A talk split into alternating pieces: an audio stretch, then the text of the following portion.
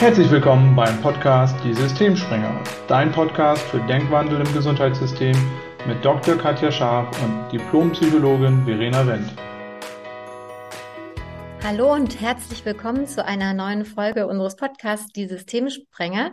Ich freue mich heute ganz besonders auf einen Gast. Ähm, Bianca Klaasens ist da. Sie ist selber Oberärztin, also schulmedizinisch aktiv wird sich gleich vorstellen. Bianca, ich freue mich sehr, dass du uns gefunden hast. Ich glaube, du bist einem unserer letzten Aufrufe gefolgt, wo Verena und ich eben gesagt haben, wenn es Menschen gibt, die schulmedizinisch Dinge erlebt haben, ergänzt haben durch alternative Verfahren, ähm, dann meldet euch bitte bei uns. Der Aufruf gilt auch weiterhin, so hast du uns gefunden. Bianca, ich freue mich sehr. Wir haben im Vorfeld gesprochen, wir könnten zig Podcast-Folgen füllen, weil wir uns einfach auch schulmedizinisch gerade ganz viel ausgetauscht haben. Ähm, herzlich willkommen, dass du da bist. Wir freuen uns sehr. Herzlich willkommen an euch alle. Danke fürs Zuhören. Bianca, stell dich doch einmal vielleicht kurz selber vor.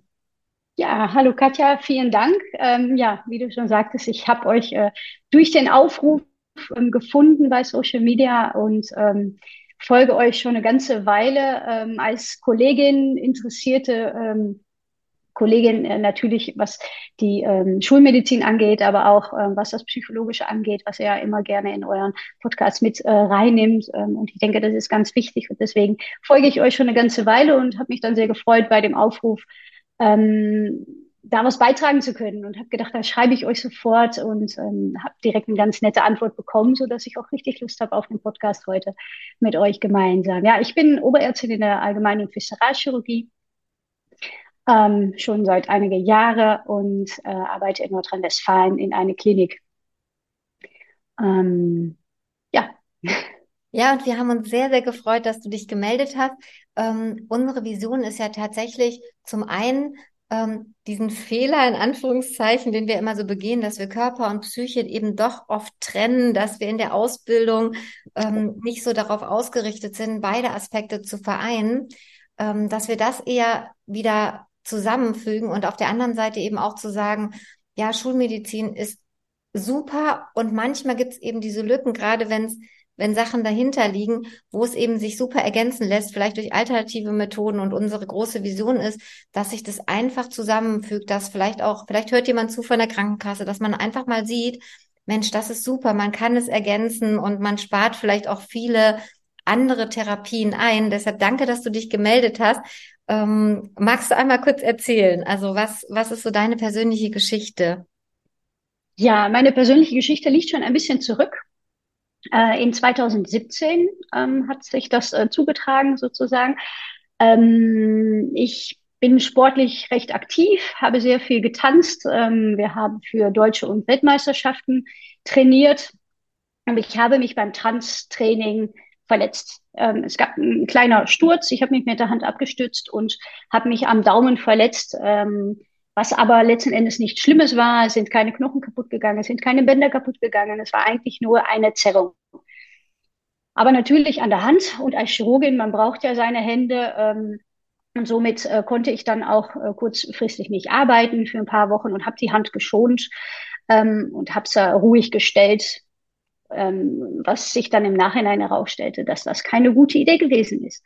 Und als ich dann wieder anfangen wollte zu arbeiten, habe ich sehr starke Schmerzen in der Hand bekommen, die eigentlich vorher schon deutlich besser waren. Und meine Hand sah ganz komisch aus. Sie war ganz blau, sie war ganz kalt. Ich konnte die Finger ganz schlecht bewegen. Ähm, ja, und ich weiß nicht, wie viele Ärzte uns zuhören, aber wie es dann bei den Ärzten meistens so ist, man geht erstmal trotzdem zur Arbeit, und fragt vor Ort mal die Kollegen, ja, obwohl sind sie ja anders da, dann kann man ja direkt vor Ort mal nachfragen. Und ähm, ich hatte das große Glück, dass meine Kollegen direkt gesagt haben, hm, na ja, es könnte schon was Schlimmeres sein. Geh mal bitte in die Handklinik.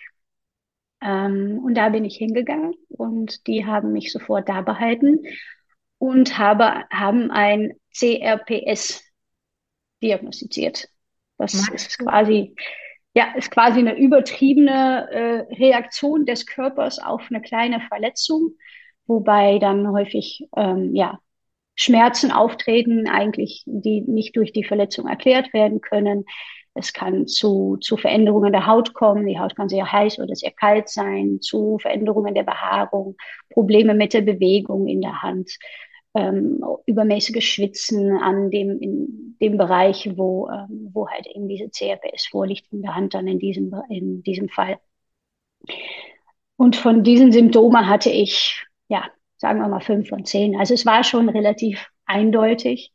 Ähm, das Syndrom ist nicht, ist gar nicht so selten, obwohl ich es ja eigentlich tatsächlich im Medizinstudium, man hat es mal gelernt. Damals habe ich noch gelernt, das heißt Morbus Später haben die das dann anscheinend nochmal umbenannt. Ähm, ich persönlich hatte es aber bis dahin noch nicht gesehen und mir bei mir selbst schon so ein bisschen so überlegt, aber jetzt nicht direkt gedacht, dass es das sein könnte. Ähm, und war dann tatsächlich, ja, sehr, sehr glücklich, dass die Kollegen vor Ort das direkt erkannt haben und die haben mich direkt da behalten. Ähm, und da war ich erstmal zwei Wochen in der Klinik und ähm, lag da rum, genau in einer Zeit, wo ich eigentlich umziehen musste. Und äh, es hat natürlich wie immer, was die Patienten mir ja auch immer erzählen, es passt natürlich nie vom es Timing her. Nie, ja. ja. genau, es passt nie. Es, ja, ja, ja ähm, also ich kann das alles immer total nachvollziehen, weil ich es ja genau auch selber so miterlebt habe. Ähm, und hatte dann einen Schmerzkatheter, ähm, also so einen Schlauch, einen Schmerzschlauch in der Achselhöhle, worüber dann quasi die ganzen Nerven des ganzen Armes betäubt werden. Dann fühlt sich an, als hätte man so ein totes Stück Fleisch an seinem Körper hängen. Man spürt den Arm gar nicht mehr. Es war aber notwendig, damit man äh, die Hand dann ähm, ja gut mit Physiotherapie äh, behandeln konnte und die Bewegung da wieder reinkriegen konnte. Ja, wie gesagt, das hat so gute zwei Wochen gedauert und ähm, dann wurde es besser, die Beweglichkeit war besser und ich dürfte wieder nach Hause, sollte aber natürlich noch weiterhin Therapie machen. Und vor allem weiterhin Schmerzmittel einnehmen. Und mhm. zwar auch relativ starke Schmerzmittel einnehmen. Bin dann auch bei einer Schmerztherapeutin ähm, gelandet und habe ähm, bei ihr dann auch weiterhin die Schmerzmittel verschrieben bekommen und ähm, habe weiterhin Physiotherapie und Ergotherapie gemacht, was ja auch eigentlich ganz gut funktioniert hat, bis ich dann wieder angefangen habe zu arbeiten. Mhm. Und dann habe ich einen massiven Rückfall bekommen. Und äh, dann ging gar nichts mehr. Also dann konnte ich die Hand auch kaum noch bewegen. Sie war wieder eiskalt und äh, blau. Ähm, und da musste die Therapie wieder intensiviert werden. Also so intensiv, dass man da tatsächlich jeden Tag dann hin musste und das Arbeiten dann wieder nicht möglich war. Ja. Ähm, und dann hat meine Schmerztherapeutin irgendwann gesagt, ja, eigentlich hattest du ja ganz gute Erfolge damit. Ähm, wir versuchen jetzt mal die Schmerzmittel ein bisschen rauszunehmen, damit du irgendwann mal wieder anfangen kannst zu arbeiten. Dann habe ich zwei Sachen gemacht. Also ich habe einmal gesagt, okay, jetzt direkt wieder arbeiten, Fulltime, das, das möchte ich nicht. Ich glaube nicht, dass das funktioniert. Und mittlerweile war ich ja schon drei Monate raus. Ja. Ähm, also bin ich dann, habe ich dann quasi so eine Wiedereingliederung gemacht und habe ganz vorsichtig angefangen. Und während dieser Wiedereingliederung habe ich dann gemerkt, dass sobald Stress aufgekommen ist auf der Arbeit, mhm. und ich meine, ich glaube, jeder, der uns zuhört, der weiß, na, diesen Stress gibt es einfach jeden Tag, ja, da braucht man sich ja nichts vormachen. Ähm, habe ich wieder mehr Probleme mit meiner Hand bekommen. Dann hatte ich wieder mehr Schmerzen, sie wurde wieder kalt, ich konnte sie wieder schlechter bewegen. Das Gefühl ist ein ganz komisches. Man hat so das Gefühl, es, es passt nicht so richtig zu einem. Es ist, es ist zwar dran, aber, aber man fühlt es halt nicht so. Also es fühlt sich nicht so an wie die eigene Hand, wie sie ja. normalerweise sich anfühlen sollte. Und da das immer in Stresssituationen aufgetreten ist, habe ich da auch irgendwann nochmal mit meiner Schmerztherapeutin drüber gesprochen, weil dafür kann man ja keine Schmerzmittel einnehmen. Wenn das so situationsbedingt ist, kann man nicht sagen, okay, ich schmeiße jetzt nochmal eine Tablette ein. Das ist nicht die Lösung. Ähm, und sie hat mir dann vorgeschlagen, eine Hypnosetherapie zu machen, und zwar eine medizinische Hypnosetherapie zu machen. Ja und kannte da auch tatsächlich jemanden, den sie guten Gewissens mir empfehlen konnte. Weil natürlich da jemanden zu finden, der die Sache auch gut macht, der das auch seriös betreibt, ist natürlich sehr schwierig. Und nur durch googeln oder eine Webseite anschauen ist es ja auch sehr schwierig, ähm, ja, herauszufinden, ob, ob jemand dann auch wirklich da der richtige Person ist dafür. Warst du, warst du offen? Wie fandest du den Vorschlag? Also warst du offen für was oder war das so erstmal so, hm, wie war das? Mm, ja, also ich bin natürlich selber an sie herangetreten mhm. mit der Mitteilung. Ich merke, dass es stressbedingt ja. ist. Okay. Mhm. Und somit war mir auch klar, dass mit Schmerzmittel das eigentlich nicht funktionieren kann. Mhm. Dass man da schon irgendwas anderes machen muss. Ich hätte jetzt eher gedacht, die sagt mir, ja gut, äh, wir meditieren mal eine Runde oder so. ähm, ich habe jetzt nicht mit Hypnosetherapie gerechnet und habe auch anfangs gedacht, okay, gut, ja, ob das jetzt wirklich sowas ist ähm, für mich. Also ne, ist ja auch die Frage, lässt man sich hypnotisieren? Ist man dafür offen? Mhm. Das scheint ja auch nicht bei jeder Person zu funktionieren. Mhm. aber ich habe dann gedacht, ja gut, ne, ein Versuch ist es definitiv wert. Und da ich meine Schmerztherapeutin sehr, sehr geschätzt habe, das war auch eine ehemalige Kollegin und sie hatte mir ähm, schon bei anderen Problemen im, im, Jahre davor schon mal wirklich äh, geholfen, ähm, habe ich halt auf ihr, ja, ihr andere hatten, habe ich gesagt, okay, gut, dann probieren wir das einfach aus. Ne? Ähm, Schaden kann es auf gar keinen Fall. Wenn sie den empfiehlt, wird er auf jeden Fall mhm. gute Arbeit leisten. Und von daher ähm, ist das für mich, glaube ich, eine sehr gute Ergänzung, weil jetzt noch mehr Therapie machen, noch mehr Schmerzmittel nehmen, war eigentlich keine Option. Mhm. Und ich wollte halt wieder zurück zur Arbeit. Ne? Ja. ja. Und das ist, naja, dann, dann geht man da das erste Mal hin und führt erstmal ein Vorgespräch und ähm, dann wird erstmal so, sage ich mal, ausprobiert, ja, ob man dann wirklich sich gut darauf einlassen kann. Also die erste Hypnose hatte jetzt nichts mit meiner Diagnose zu tun, hatte auch nichts mit der Heilung, nichts mit Stressbewältigung, gar nichts zu tun, sondern es war einfach nur, wir tasten uns da mal gemeinsam ran und wir schauen mal, ähm, wie das funktioniert. Und ähm, naja, das hat sehr gut funktioniert ich denke auch sicherlich, weil ich mich darauf eingelassen habe und, und Vertrauen dazu hatte, dass das äh, für mich das Richtige ist, in dem Moment äh, das zu machen. Und dann haben wir gesagt, okay, gut, bei der nächste, äh, beim nächsten Treffen wird dann eben ja diese Bewältigung dann angegangen ähm, und dann behandelt damit. Und da war ich das erste Mal habe ich noch keine große Änderung gemerkt. Nach dem zweiten Mal habe ich schon gemerkt, dass ich so gut wie gar keine Episoden mehr hatte, wo ich im Stress gedacht habe, oh, jetzt fühlt die Hand sich wieder schon so an, als würde sie nicht mir gehören. Ja. Und nach dem dritten Mal war es weg. Und zwar komplett. Wie lange ist das ja. her? Das war alles noch in 2017. Also okay. in Juli, ja, also das war Oktober. Oktober 2017. Das war, glaube ich, das, äh, das war, glaube ich, die letzte Behandlung. Das heißt, ähm, ja. und im Dezember stand ich bei der Weltmeisterschaft. Wahnsinn. Und konnte wieder alles machen. Also herzlichen Glückwunsch, das ist eh mega. Also das finde ich toll, dass du gar nicht, darüber haben wir im Vorfeld ja gar nicht gesprochen, dass du da so aktiv bist. Also herzlichen Glückwunsch ja. dazu auch. Das finde ich total super. Ähm, ja. Das heißt aber wirklich nochmal für mich, ich habe ja selber eine Hypnosetherapie-Ausbildung gemacht und ich finde Hypnose auch ein super Tool. Aber es ist immer noch mal toll zu hören, wenn andere eben diese medizinischen Erfahrungen machen. Das heißt, du hattest drei oder vier Sitzungen tatsächlich in Anführungszeichen. Genau. Ja, ja. Also vier insgesamt und drei tatsächlich auf das, auf das Thema bezogen. Und bist seitdem beschwerdefrei? Also ich merke jetzt ganz, ganz selten nochmal, wenn ich wirklich sehr, sehr viel Stress habe. Und ich meine, das kennt, glaube ich, jeder. Es gibt Tage, da kann man jeden Stress ab, dann tut es einem gar nichts, dann ist es völlig egal, was passiert, man, man steckt das alles so locker weg und es gibt Tage, die, da geht das einfach nicht so.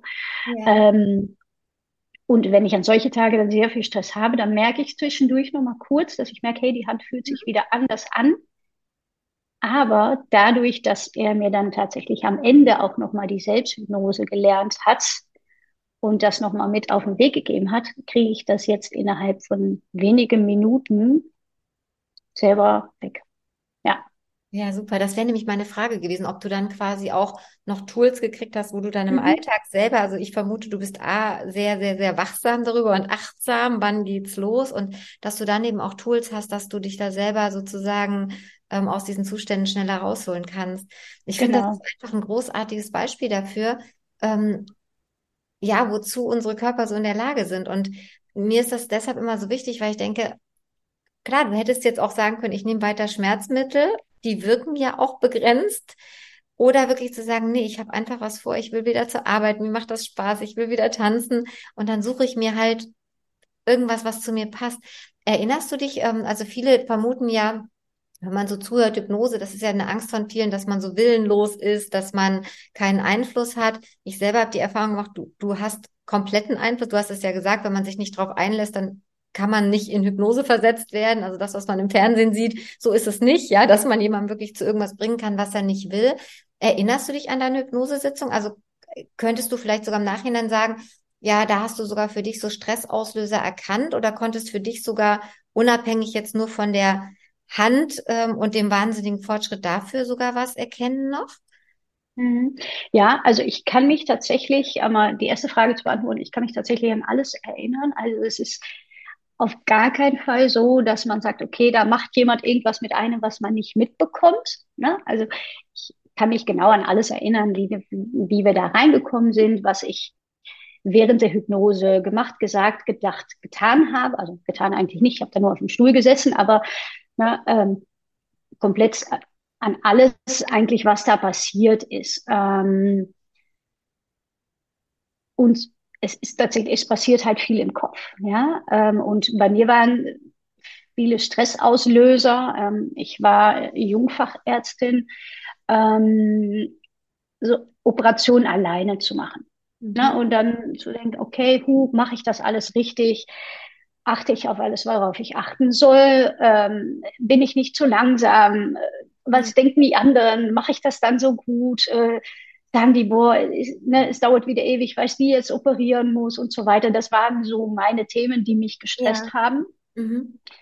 Ähm, und die haben wir tatsächlich, wir haben ja so konkrete Situationen rausgearbeitet. Also wo er wirklich konkrete Situationen gesagt hat, okay, du stellst dir jetzt mal vor, die und die OP, die mhm. du gerne, ne, wo du sagst, okay, da würde ich mich gerne etwas sicherer führen und du stellst dir jetzt einfach mal vor, wie du das machst. Also ich habe in der Hypnose habe ich das komplett operiert im Gedanken, ja, ja mit alle anatomische äh, Schritte und so weiter. Und du stellst jetzt einfach mal genau vor, wie das läuft. Es läuft alles wunderbar. Deinem Patienten geht es nachher gut. Du bist entspannt, weil du weißt, was du tust. Ich wusste natürlich auch, was ich tat. Ja. Aber es war halt eben dieses Gedanken im Kopf, dass man sagt, okay, mache ich wirklich alles richtig? Habe ich wirklich nichts übersehen? Weil ich meine, das sind ja jetzt auch keine Kleinigkeiten, da eine, einen Menschen zu operieren. Ne? Das will man natürlich dann schon so gut wie möglich machen. Ja, ja, ich glaube, ähm, glaub, das, das unterschätzen viele ja auch. Also, ne, von einem Arzt, also es ist ja eine hohe Erwartungshaltung. Also ich merke, dass die wird auch immer größer, so der Anspruch und die Erwartungshaltung an den Arzt, aber wir sind und bleiben Menschen, das ist die gute und die schlechte Nachricht. Und deshalb finde ich das super, dass du sagst, und wenn da jemand draußen zuhört und gerade jung und quasi ja noch unerfahren, was ja vollkommen normal ist, startet, ähm, kann man wirklich nur einladen zu sagen, sucht euch da vielleicht auch ein Mentoring oder eine Unterstützung, weil ich glaube, das ist tatsächlich so, wenn du mit diesen Sorgen, die man sich verständlicherweise macht, oder äh, da stecken ja ganz viele Sachen, ne? Genau, du hast es gesagt, was denken die anderen, äh, Angst vor Ablehnung, ganz viele Themen drunter. Und ich beschäftige mit der Verena und ich machen ja viel mit, mit ähm, eben auch Gedanken. Und mir war das nicht klar. 95 Prozent unseres Handelns sind unbewusst und fünf Prozent sind nur bewusste Sachen. Das heißt, was du dir dann, die Gedanken, die kommen, bin ich schnell genug, was mache ich? Das ist halt dieser bewusste Verstand. Und da kannst du dir zehnmal sagen, ich bin gut, ich kann das. Wenn das Unterbewusstsein irgendwie noch Fragen dazu hast, dann kriegst du es nicht gelöst. Und deshalb bin ich auch so ein großer Hypnose-Fan, weil du wirklich an dieses Unterbewusstsein rankommst. Das ist ja letztlich nichts als ein, eine Veränderung deiner, ja, deiner, man kann es ja sogar mal EEG ableiten, deiner Hirnströme. Du bist einfach tiefenentspannt und da jemanden zu haben, der dich anleitet und mit dir die Sachen durchgeht, ähm, was würdest du sagen? Hast du dich dann tatsächlich auch anders gefühlt, während du dann, also wenn du jetzt im OP stehst, ich meine, abgesehen davon, dass du jetzt natürlich viel, viel mehr Erfahrung hast, weil du mehr operiert hast. Und dann ist ja immer so ja. die Frage, war es jetzt Hypnose, ist es jetzt die Erfahrung? Aber würdest du sagen, du fühlst dich anders oder hast dich danach anders gefühlt? Genau, also ich kann besser erzählen, wie es dann so ja. kurz danach gewesen ist. Mhm. Und ja, ich habe mich absolut anders gefühlt. Also ich habe ähm, mich sicherer, vor allem aber auch ruhiger gefühlt. Also dieses ruhigere Gefühl, dass man sagt, okay, ja, ich weiß, dass ich das kann und ich kann darauf auf mich selbst vertrauen, dass das klappt, dass ich das Ich weiß, dass ich es gelernt habe. Ich weiß, dass ich es handwerklich kann. Ich weiß, ich bin präzise genug. Ich bin aufmerksam genug und so weiter. Und ähm, das habe ich wirklich auch gemerkt, dass es auch dann einfacher war nachher zu operieren und mich dann auch da ruhiger und besser beizufühlen. Ne? Also nicht immer dieses massiven Stressen, dann, oh je, jetzt weiß ich, jetzt habe ich nach und danach, nachher dies oder jene OP. Ja. Und mich dann von vornherein schon den Stress zu machen, wird das dann alles gut laufen. Und dieses Grundvertrauen in einem selbst, das, ähm, ja, habe ich absolut gemerkt, dass das sich deutlich gebessert hat. Und das hat dann natürlich dazu geführt, dass es eben gar nicht zu diesen massiven Stresssituationen gekommen ist, die dann eben wieder diese Probleme an meiner Hand ausgelöst haben. Also, ja. Super, also ich finde es total spannend und es ist ja tatsächlich, man könnte den Gedanken ja sogar noch weiterspinnen. Man könnte ja wirklich sagen, wenn das Unterbewusstsein so viel Kraft hat, dann ist es ja sogar funktional, wenn man Angst hat, Fehler zu machen, dass man dann irgendwas hat, dass man eben dann gar nicht in den OP kann, also wirklich wie so ein Schutzmechanismus letztlich. Mhm. Und das aufzulösen, gerade durch so eine Art von Hypnose in einem Umfeld, wo du vertrauen kannst. Du hast es gesagt, Vertrauen ist ein wichtiger Punkt. Du musst dich darauf einlassen. Ähm, das finde ich einfach wirklich großartig. Und ich glaube, dass das wäre auch was, was ich mir wünschen würde, sowas auch, wir haben vorhin mal kurz drüber gesprochen, in Ausbildung mit reinzubringen, dass wir das sozusagen Absolut. im Studium schon lernen und wissen, es ist überhaupt nicht schlimm, wenn man diese Gedanken hat, die sind ganz normal. Also auch jeder, der draußen zuhört, der vielleicht gerade anfängt, ne, egal in welchem Fachbereich man tätig ist, das ist normal, diese Gedanken zu haben. Man wird mhm. nicht so darauf vorbereitet und dann einfach zu sagen, ja, und man kann es selber eben auch auflösen, bis hin sogar wirklich jetzt zu so massiven Schmerzen und körperlichen Symptomen.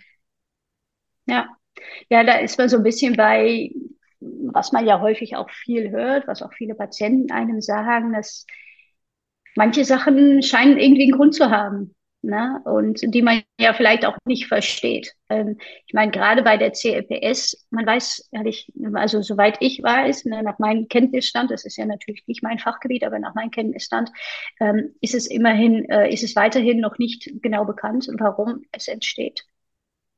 Und es hat natürlich, wie bei vielen anderen Erkrankungen auch, und bei vielen Erkrankungen, bei denen wir genau in den Blutwerten, in einer CT-Untersuchung, in der Spiegelung, was auch immer, feststellen können, dass da was nicht stimmt, haben trotzdem viele dieser Erkrankungen auch sehr viel mit der Psyche zu tun. Und deswegen ist auch dieser Gedanke, dass sowas vielleicht aus dem Grund in dem Moment entstanden ist, ähm, gar nicht so abwegig. Und ja, ich habe dadurch tatsächlich anders an meiner Herangehensweise gearbeitet ja. Und äh, ich glaube, die, die Hypnosetherapie war so das i-Tüpfelchen, was es für mich wirklich noch gebraucht hat, um jetzt, ähm, und da bin ich sehr, sehr froh drüber, komplett geheilt zu sein von diesem CRPS, weil ich habe da auch ganz, ganz andere Patienten kennengelernt äh, in der Handklinik, die da in der Physiotherapie und der Ergotherapie waren, die schon jahrelang damit äh, beschäftigt waren ne? und die wirklich ihre, meistens sind es die Hände und oder die Füße, da waren natürlich dann meistens die Hände, ähm, die ihre Hände oder ihre Hand kaum noch benutzen konnten, ne? weil die da so dermaßen ähm, ja, geschädigt sind durch diese Krankheit. Und da kann ich ja nur sehr, sehr dankbar sein, dass es bei mir so rechtzeitig erkannt wurde und so toll behandelt wurde von alle Seiten. Also sowohl im Krankenhaus als auch meine Schmerztherapeutin, als auch eben auch ähm, die Hypnosetherapie. Ja, es ist, ja, es ist super. Und, und genau wie du sagst, ne, es hat alles seine Berechtigung. Und, und ähm, wir haben auch kurz drüber gesprochen, die Gefahr ist ja immer, dass, dass du hast manchmal so die Lager, die Schulmediziner gegen die Alternativmediziner und da einfach zu sagen, nee, es hat beides seine Berechtigung und auch Schulmedizin ist wichtig. Weißt du, wenn die Diagnose nicht vernünftig gestellt ist, dann nützt dir der Rest halt auch nichts. Und sich dann aber einzulassen und zu sagen, ja, und weißt du, für mich macht das total Sinn, wenn, wenn unser Unterbewusstsein wirklich so eine Schutzfunktion hat, da mal bei Menschen zu gucken, wenn die nicht heilen, was ist da eigentlich los? Ja, gibt es da vielleicht wirklich irgendwas, wovor man noch Angst hat oder äh, gar nicht bewusst, ja, du bist ja nicht hingegangen, hast gesagt, ich habe Angst im OP, du hast sicherlich hervorragend operiert, aber dann zu, in so einer Situation das rauszufinden und das aufzulösen, das finde ich immer wieder total faszinierend und deshalb bin ich so begeistert immer, wenn ich das höre, weil ich glaube, man kann so vielen Menschen da draußen, also wenn das jetzt jemand hört und eine eigene Geschichte hat, meldet euch super, super gerne. Es macht einfach mal Sinn zu gucken, was unterscheidet die, die eben geheilt sind irgendwann, vielleicht durch Hypnose oder andere Verfahren, von denen, die das so jahrelang behalten und nicht, dass jemand was falsch macht oder so, aber vielleicht gibt es doch noch irgendwelche Sachen, die sich auflösen lassen. Also vielen, vielen Dank. Was wäre so, was würdest du ähm, Patienten oder vielleicht auch in deinem Fall sogar Kolleginnen und Kollegen raten nach der Erfahrung, die du gemacht hast? Also ich glaube, am wichtigsten ist wirklich tatsächlich auf sich selbst zu hören, ähm, sich auch einzugestehen, wenn irgendwas nicht optimal läuft und einzugestehen, dass man da vielleicht Hilfe braucht. Ich glaube, das ist der, der allererste wichtigste Schritt, wirklich in sich reinzuhören, okay, warum geht das jetzt nicht? In welche Situation habe ich jetzt diese Probleme? Ähm, und was kann für mich da die Lösung sein. Und ich glaube, wir sind auch häufig selber tatsächlich wirklich in der Lage, für uns selbst zu fühlen, okay, was brauche ich jetzt in diesem Moment? Ist das einfach mal jemand, der mir zuhört? Ist das eine Hypnosetherapie? Sind es doch die Tabletten, weil ich einfach sonst nicht durch den Tag komme mit den starken Schmerzen, die ich habe? Ähm, selber das Heft in die Hand zu nehmen. Ganz, ganz wichtig. Also selbst die Verantwortung für das eigene Wohlsein, für die eigene Gesundheit, für das eigene psychische, äh, die eigene psychische Gesundheit äh, in die Hand zu nehmen. Das ist, glaube ich, das Aller, Allerwichtigste dabei, dass man wirklich sagt, man, man kommt nicht zum Arzt und ist dem ausgeliefert, mhm. sondern man kommt zum Arzt, weil man für sich was braucht.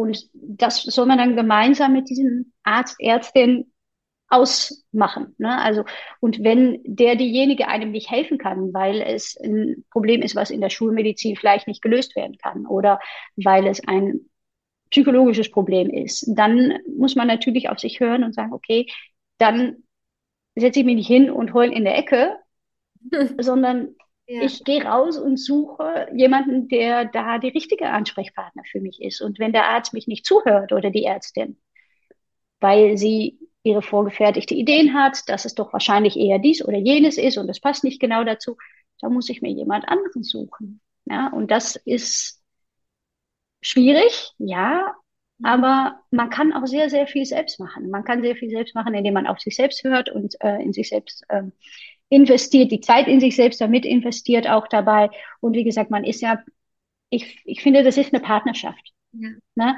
Es ist nicht so, dass die Ärztin dasteht und sagt, so, Sie machen jetzt X, Y, Z, sondern es werden einem die Möglichkeiten aufgezählt. So spreche ich tatsächlich auch mit meinen Patienten. Es werden die Möglichkeiten aufgezählt. Was können wir machen? Was kann ich als Chirurgin machen? Das ist natürlich auch eine begrenzte, ja, es ist begrenzt, was ich machen kann. Ja. Ich bin Chirurgin, also ich kann Menschen chirurgisch helfen. So. Mhm. Wenn das aber nicht die richtige Behandlung ist, dann sind sie bei mir tatsächlich auch an der falschen Stelle. Und da muss man ja weiterschauen. Ne? Ähm, aber manchmal gibt es auch, in der Chirurgie gibt es das auch, da gibt es auch zwei, drei Behandlungsmöglichkeiten. Und natürlich ist das kompliziert, das alles zu verstehen und was ist denn besser und wieso das eine und wieso das andere. Und viele Patienten sagen dann auch, ja, aber sagen Sie mir doch einfach, was würden Sie denn machen? Klar, kann ich natürlich auch sagen, was ich machen würde oder was ich meine Mutter oder meine Tante äh, empfehlen würde. Aber letzten Endes ist man natürlich selbst für sich selbst verantwortlich und für seine eigene Gesundheit. Und da ist es auch ganz wichtig, selbst mitzudenken. Man darf da auch selber Vorschläge machen. Man darf sogar Dr. Google fragen, aber da muss man natürlich aufpassen, wo man nachliest. Ja, also das, äh, ich, ich liebe informierte Patienten. Ich finde das wunderbar, wenn die sich selbst schon mal eingelesen haben. Aber es ist natürlich immer die Frage, wo man liest und was man dann liest. Ne? Also da sollte man dann schon gucken, dass man auch auf Seiten geht, die dann fundiertes Wissen ähm, verbreiten. Und dann kann man ja auch mitreden. Und dann kann man auch mitentscheiden, was für diese Person das Beste ist. Und ja, nicht 0815 für jede das Gleiche.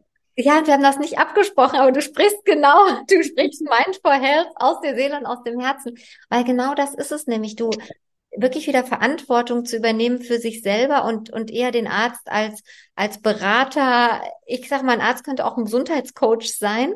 Und auch wir wissen es nicht besser. Also, ne, du hast es gesagt, was, was für dich, was für deine Mutter, dein, deine Kinder das Beste ist, muss nicht für den anderen das Beste sein. Dafür darfst du dich aber auf den Standpunkt stellen, du bist halt nicht Opfer von irgendeiner Krankheit, sondern du bist irgendwie wirklich in der Lage, eben auch mitzuentscheiden. Und du hast auch was Wichtiges gesagt, dann auch zu sagen, wenn ich vielleicht an einen Arzt gerate, der mir nicht zuhört oder der mir nicht folgt, der sagt, ach Quatsch, äh, mit dem Stress und Hypnose totaler Blödsinn und ich glaube aber, dass es für mich gut ist, dann auch zu sagen, okay, und dann darf ich auch einen anderen Therapeuten suchen. Auch das ist ja ein ganz wichtiger Punkt. Und ich glaube, da kommen wir auch langsam hin, dass wir sagen, ne, das Internet wird immer verbreitet immer mehr Patienten informieren sich und das eher als Chance zu sehen und zu sagen, ist doch super. Ja, dann aber zu differenzieren und zu sagen, ja, und ne, wo hast du gelesen, was hast du gelesen, ähm, wie ordnest du das ein, dass wir da wieder viel mehr beratende Funktionen haben, dann macht auch der Arztberuf wieder ganz anders Spaß. Also ich merke, dass mir das viel mehr Spaß macht, wenn ich mich irgendwie, ich meine, auf Augenhöhe ist man ja menschlich immer. Na klar bin ich als Arzt hören Patienten vielleicht eher auf mich, aber es macht viel mehr Spaß, sich auszutauschen. Also auf beiden Seiten, egal ob ich jetzt als Patient irgendwo hingehe, wir sind ja auch immer mal Patienten, du bist jetzt als Patient, hast Erfahrung gemacht, ich ja auch, oder ob wir eben an der Arztrolle sind, es ist einfach, es macht viel mehr Spaß. Ich weiß nicht, wie es dir geht, wie du das empfindest, aber ja, absolut, absolut. Also mir macht das auch am meisten Spaß, wenn ich tatsächlich mich mit meinen Patienten austauschen kann. Also ich, ich sehe das als ein Austausch Austausch. Und das macht mir am meisten Spaß. Wenn die reinkommen und sagen, äh, ja, hier, mein Arzt schickt mich, ich habe einen Leistenbruch und ich sage dann, okay, wir operieren Sie übermorgen. Mhm. Das macht mir keinen Spaß. Ja. Das macht mir keinen Spaß. Wenn ich den Patienten dann noch mal ein bisschen was erklären kann, wieso ist das denn gekommen und ne, worauf kann man denn achten und was haben wir denn für Möglichkeiten und welche OPs können wir denn da machen. Ähm, und der erzählt mir vielleicht ja, aber Frau Doktor, da habe ich jetzt erst noch mal einen Urlaub geplant oder habe ich jetzt schon so lange drauf gespart und den würde ich ja gerne machen und können wir das dann nicht vielleicht dann danach machen, weil mein, mein Hausarzt hat mir so eine Angst gemacht, ich muss jetzt sofort und da kann ich den beraten, okay, können wir das jetzt direkt machen oder, oder müssen wir es direkt machen oder können wir es nach dem Urlaub machen? Dann kommt man im Austausch und das ist eben das, was deutlich mehr Spaß macht, was aber leider auch mehr Zeit kostet. Also ich finde es nicht leider, ich mache es gerne, ja. aber was natürlich im System ja absolut nicht honoriert wird. Ja. ja. Also und dann hat man, ja, das ist dann natürlich immer schwierig und das ist auch immer so eine Zwickmühle, wo wir als Ärzte ja immer mehr drinstecken. Ja. Ich denke, viele würden auch gerne deutlich mehr Zeit dafür aufbringen, aber ähm, ja, das System zwingt uns auch ein bisschen, äh, das nicht zu viel zu machen, weil wir eben hier die Zahlen bringen müssen und da natürlich dann auch eine gewisse Zeitvorgabe überall äh, vorhanden ist. Ja, und das ist tatsächlich so schade, weil es birgt zumindest in meinem Bewusstsein so viel Potenzial, ähm, sich die Zeit zu nehmen und Sachen aufzuklären, weil es, glaube ich, vielleicht unsinnige Untersuchungen, weil es die Diagnosen klarer macht. Also ich denke, das ist immer am falschen Ende gespart. Also so, ein, so eine Zeit für eine Anamnese, so wie du es gesagt hast, ähm, da können wir wahrscheinlich mal eine eigene Podcast-Folge. Also wenn du Lust hast, leite ich dich gern wieder ein. Ich habe gerade ganz viele Ideen, die wir noch sprechen könnten. Ähm, weil das ist tatsächlich äh, das, was dann wahrscheinlich den Unterschied macht. Ich würde gerne nochmal auf deine persönliche Erfahrung zurückkommen. Und zwar mhm. hast du einmal gesagt, ähm, dass man auch eben sich eingesteht, dass es eben auch was Psychisches sein kann. Da an der Stelle nochmal der Appell. Psychisch heißt nicht, dass man irgendein komisches Problem hat. Psychische äh, Belastung, sei es jetzt Stress, sei es Angst, das ist auch eine Form von Krankheit, genauso wie wenn man was am Bauch, am Kopf oder sonst wo hat. Also diese Trennung ist wirklich verrückt, denn das lässt sich nicht trennen. Also wenn psychisch eben was ist, dann kann es eben zu körperlichen Symptomen führen. Und da der Appell, wenn jemand da wirklich was hat, sprecht drüber, holt euch Hilfe.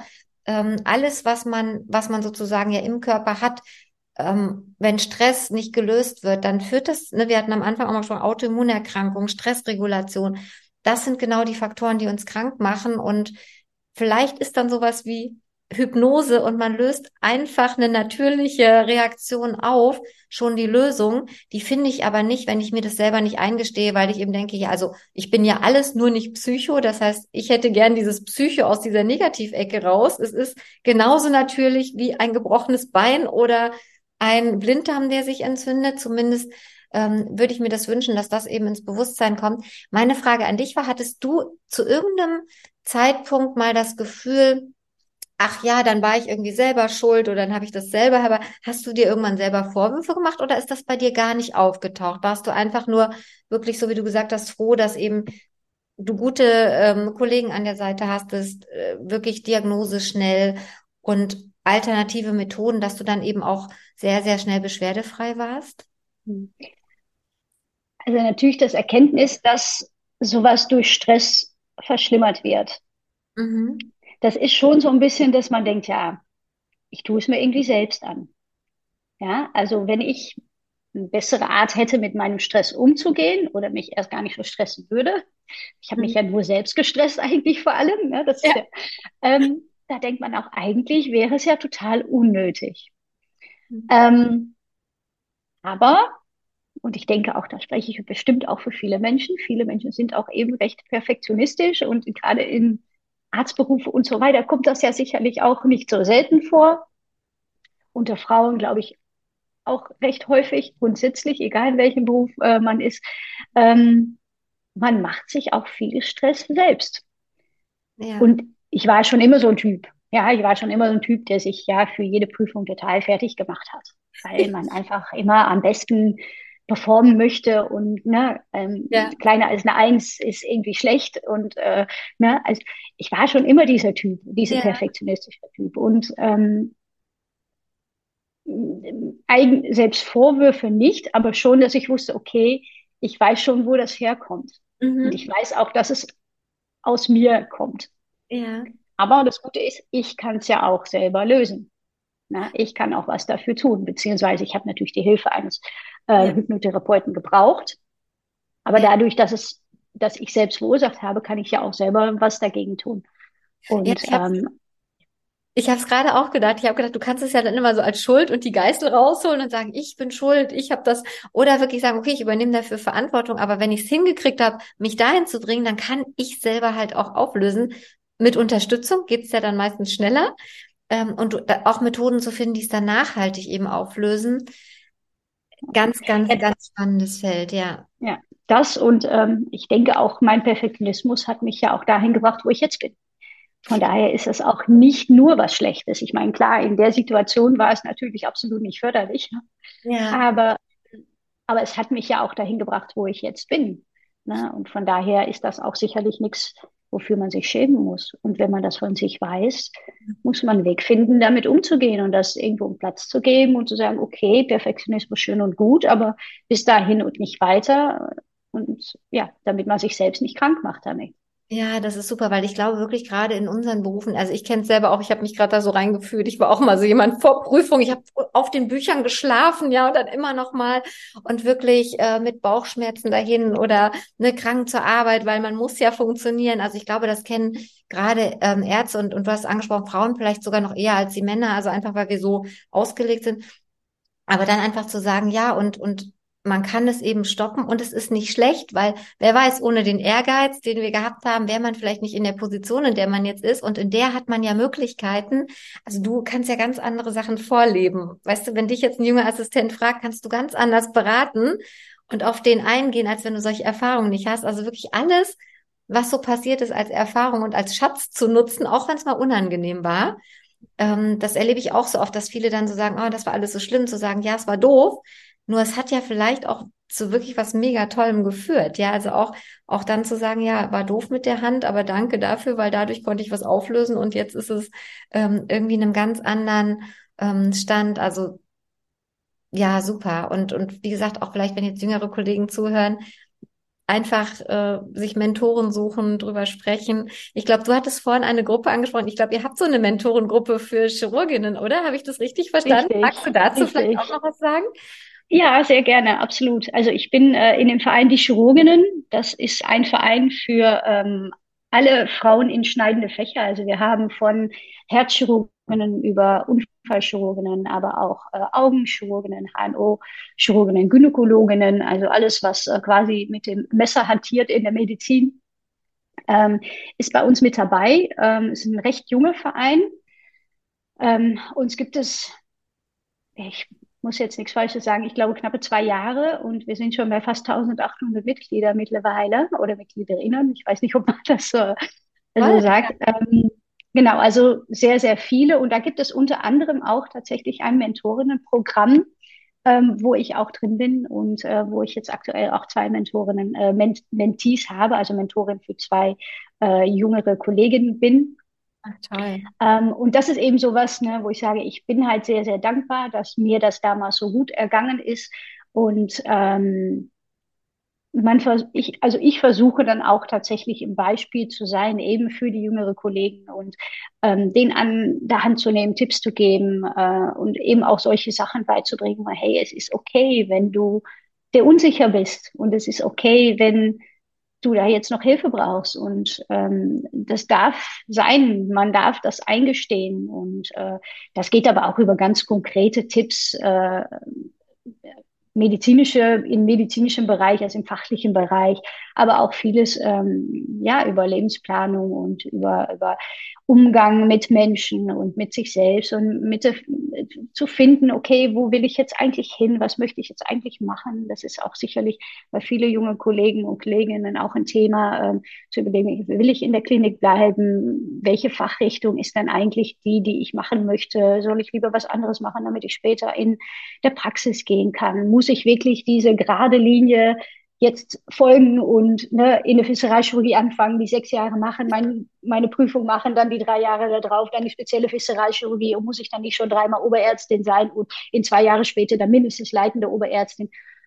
Nein, muss man nicht. Und das ist ganz toll. Da haben wir im Verein so viele tolle Beispiele ähm, für Frauen, die auch, auch Umwege genommen haben, die äh, mal ein anderes Fach gelernt haben, früher mal Krankenschwester gewesen sind, die Coaches sind, die dann äh, ne, ein Teil in dem Bereich arbeiten. Ähm, wir haben vorhin im Vorgespräch mal über Ernährung und Ernährungsmedizin gesprochen, die Ernährungsmedizin daneben machen. Ähm, die Akupunktur machen und, und, und. Also es gibt so viel, ja. was man tun kann. Und äh, da auch tatsächlich dann ein bisschen was zurückzugeben, ja, ist mir schon wichtig ähm, und dann äh, da jüngere Kollegen dazu unterstützen, ähm, ja, ihren Weg zu finden und vielleicht auch nicht alle Fehler, die man selber schon gemacht hatte oder die anderen auch gemacht haben, selber nochmal machen zu müssen, sondern denen vielleicht auch äh, schon ein paar Sachen an der Hand zu geben, dass es denen ein bisschen leichter von der Hand geht. Ja, ja. Also toll, also toll, dass ihr das macht. Ich habe im Vorfeld gefragt, ob man auch als nicht schneidendes Fach dazu darf. Das ist zumindest noch nicht so. Aber nee. wenn jemand zuhört, also das sind genau die Sachen. Ich glaube, ähm, wenn Ärzte, Therapeuten draußen zuhören, meldet euch gerne bei uns, wenn ihr auch Interesse habt, eben an diesen Vernetzungen Körper und Psyche zu vernetzen, aber eben auch Schulmedizin mit alternativen Methoden zu vernetzen. Und zwar auf eine Art und Weise, dass die Qualität erhalten bleibt, dass es eben wissenschaftlich fundiert ist, dass man es auch vielleicht aufarbeiten kann ähm, und damit es nicht in so eine esoterisch-spirituelle Ecke nur rutscht, ähm, sondern dass es wirklich eben ja, einfach auch Einzug hält, vielleicht irgendwann in die Ausbildung. Also vielen, vielen Dank. Bianca, hast du noch was, was dir ganz auf dem Herzen liegt, so als Abschlusswort von deiner Seite? Ich persönlich plane schon Podcast-Folgen wieder mit dir ein. Ich habe sowas wie Chirurgie und Ernährung, was hat das miteinander zu tun? Oder eben wirklich sowas, ne? Was macht Mindset auch in dem Beruf? Also ich habe schon tausend Ideen. Ich lade okay. dich ein. Sehr, sehr gerne. Nee, freue ich mich schon drauf. Das hört sich sehr, sehr ja. gut an. Ähm, Nee, sonst, also ich, ich habe schon äh, sehr viel erzählt und ich äh, könnte, ich könnte sicherlich noch drei Stunden weiter äh, mit dir sprechen. Ähm, aber jetzt zu diesem Thema, wo wir jetzt äh, dabei waren, äh, habe ich jetzt eigentlich, ich glaube ich schon, das, das Wichtigste erzählt und, und das, das, dass man einfach auf sich hören soll und dass man es selbst in die Hand nehmen soll und dass man nicht dafür zurückschrecken soll, dass wenn irgendwas nicht Schulmedizin heißt, dass es dann auf einmal heißt, dass es schlecht ist. Ähm, natürlich gibt es schlechte Hypnotherapeuten oder Menschen, die sich Hypnotherapeut nennen. Und natürlich gibt es auch ähm, in anderen Bereichen Menschen, die ähm, ja einem was vorspielen und nur das Geld aus der Tasche äh, kloppen wollen. Ja, aber das heißt ja nicht, dass diese ganze Schiene, die nicht Schulmedizin heißt, und die Schulmedizin ist leider auch, wir lernen schon sehr, sehr viel, ja, aber es ist trotzdem noch begrenzt. Wir sind nicht allwissend. Mhm. Ähm, und es muss ja nicht heißen, dass das andere nicht auch helfen kann oder komplementär dazu, unterstützend, ähm, eigentlich dazu auch gehört. Und das, das würde ich mir auch wünschen, dass da einfach mehr diese Gedanke kommt das eine schließt das andere nicht aus. Und natürlich, also was heißt natürlich? Also ich würde persönlich sagen, ein Krebs kann man nicht mit einer Gesprächstherapie behandeln. Ja, ähm, da gibt es natürlich auch Leute, die das versuchen. Ich persönlich, wenn du mich fragst, würde ich sagen, nein, geht nicht. Ähm, aber es gibt viele, viele andere Sachen, die man damit behandeln kann. Und wenn man dann an Krebs erkrankt ist und äh, die Schulmedizin nutzt, Operationen, Therapien und so weiter, dann ist es trotzdem sehr wichtig, das Ganze noch ergänzend dazu zu packen, weil man muss ja auch irgendwie erstmal damit klarkommen, dass man diese Diagnose bekommen hat. Und man braucht ja für sich ein Mindset, in dem man auch diese ganzen Therapien und Behandlungen auch ähm, ja, mitmachen kann und durchhalten kann und da positiv bleiben kann. Und das sehe ich auch immer wieder meine Patienten. Diejenigen, die positiv sind und positiv bleiben, während sie bei uns im Krankenhaus liegen, auch wenn sie da mal was länger mhm. liegen, ja. die schaffen es viel, viel besser rauszukommen, als die, die von Tag eins den Kopf anhängen lassen ja. und so reinkommen und ne, es gibt so diese, dieses Gefühl, die strecken alle Viere von sich und machen sie mich heil und machen sie mich wieder wach, wenn es vorbei ist. So funktioniert es nicht man muss schon selber mit das in der Hand nehmen und man muss selber ähm, das Ganze mitgestalten und mitarbeiten und positiv bleiben. Und äh, ja, da spielt das Mindset einfach eine super, super große Rolle. Und das würde ich mir wünschen, dass das ähm, in alle Köpfe ankommt. Also nicht nur von Ärzte, sondern Ärzte, Therapeuten, Patienten, am liebsten natürlich auch in der Politik, dass da auch, ähm, dass da ja. auch die entsprechende Honorierung da dafür kommt und, ja, ähm, und auch die Anerkennung, weil es dann auch deutlich einfacher wird, Menschen zu finden, wie ein Hypnosetherapeut, ja. der auch wirklich gute Arbeit leistet. Solange das Ganze nicht abgebildet wird, ist es auch natürlich nicht möglich, da eine gewisse Qualitätskontrolle durchzuführen. Na? Also das sind super Abschlussworte, weil du hast es angesprochen, Qualitätskontrolle wirklich da reinzubringen, dass, dass es wirklich eben, dass Menschen dann auch wirklich Qualität finden. Ähm, und was du auch nochmal gesagt hast, ist eben wirklich diese, diese eigene Verantwortlichkeit als Chance zu sehen, dass du viel machen kannst. Und du hattest auch Krebserkrankung angesprochen. Ich stimme dir dazu, ne, dann einfach nur zu reden und dann geht es weg. Und du hast aber auch gesagt, das Mindset wirklich dann diese positive Einstellung, weil ich glaube, das ist so was Spreu und Weizen von Wunderheilungen trennt, dass eben, indem du solche alternativen Sachen machst, dein Mindset veränderst, positiv bleibst und vielleicht nicht denkst, okay, mir hat jemand gesagt, ich überlebe das nicht, weil nur ein Prozent überleben das, sondern sagen, ah, ein Prozent überleben, ich lass mal Prozentzahlen weg, dann gibt's also Menschen, die überleben das. Ich gehöre dazu und dann vielleicht wirklich so verrückt, wie das klingt, bei einer Entfaustenprognose nochmal anzufangen, ein Buch zu schreiben, irgendein Projekt zu machen, dich einfach anders auszurichten. Ich glaube, dass das unterschätzen wir oft und es wird oft so gehört, dass alleine reicht. Das meinen wir hier gar nicht. Also auch in diesem Podcast. Es geht uns wirklich darum, einfach Dinge anzusprechen, die auch funktionieren und auch zu sagen, jeder arbeitet individuell. Und auch die Bitte, falls Politik, Krankenkasse, falls es jemand hört, einfach mal Gehör zu finden für diese Methoden und mal zu vergleichen, wie ist das denn, wenn ich Menschen zum Beispiel ein Gesundheitsmentoring gebe, die Krebserkrankung haben? Ne? Wie ist das? Wie richten die sich aus? Wie sind die? Und du hast es gesagt, Patienten gehen ganz anders aus der Klinik das ist ja auch was, was ich in jeder Faser meines Körpers glaube. Also vielen, vielen Dank, dass du da warst. Wir werden da sicherlich nochmal Folgen zu machen. Verena und ich haben letztens eine Folge aufgenommen. Das Universum ist ein Tuniversum. Da passt das ganz gut dazu. Du darfst halt was tun und das gilt auch für Gesundheit und für, ne, du kannst dich hinstellen und sagen, ja, die Hand ist halt jetzt so, wenn ich Stress habe, passiert mir das halt oder sagen, nee, das will ich nicht. Ich finde einen Weg und ich gehe so lange los, bis ich was finde. Ja. Vielen, vielen Dank. Es hat mir ganz viel Spaß gemacht mit dir. Ähm, vielen Dank euch da draußen fürs Zuhören. Wenn ihr Verena und mir folgen wollt, Mind for Health, ihr findet uns auf Facebook und Instagram. Wir freuen uns über jeden, der eine persönliche Geschichte hat, der vielleicht was erlebt hat, wo Schulmedizin und Alternative sich ergänzt oder der die Erfahrung gemacht hat, dass sich eben Körper und Seele oder Psyche, wie auch immer man das nennen will, nicht trennen lassen, meldet euch sehr, sehr gern. Wir freuen uns auf jedes Podcast-Interview und die Kontakte von Bianca und auch den Link ähm, zu den Chirurginnen setzen wir wieder gerne unter den Podcast. Wir freuen uns über jede Vernetzung. Vielen, vielen Dank. Vielen Dank.